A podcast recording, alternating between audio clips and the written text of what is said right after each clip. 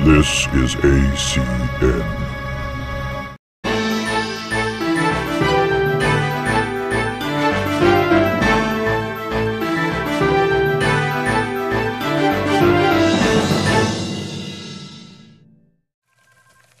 One day soon, the sun will turn black, the moon will turn bloody, mountains and islands will begin to move around, and there'll be a gigantic earthquake. So you're probably wondering, what's the smart financial move?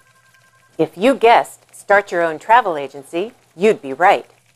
Just because it's the end of the world doesn't mean people have to stay home. It does mean that some of the places might have been destroyed. That's why we believe that the next big growth industry will be in what Evie and I are calling substiturism.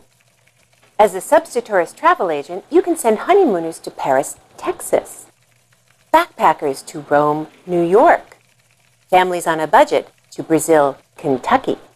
The list is endless, from Venice, California to China, Indiana. So remember, just because it's the end times, Doesn't mean you can't make money.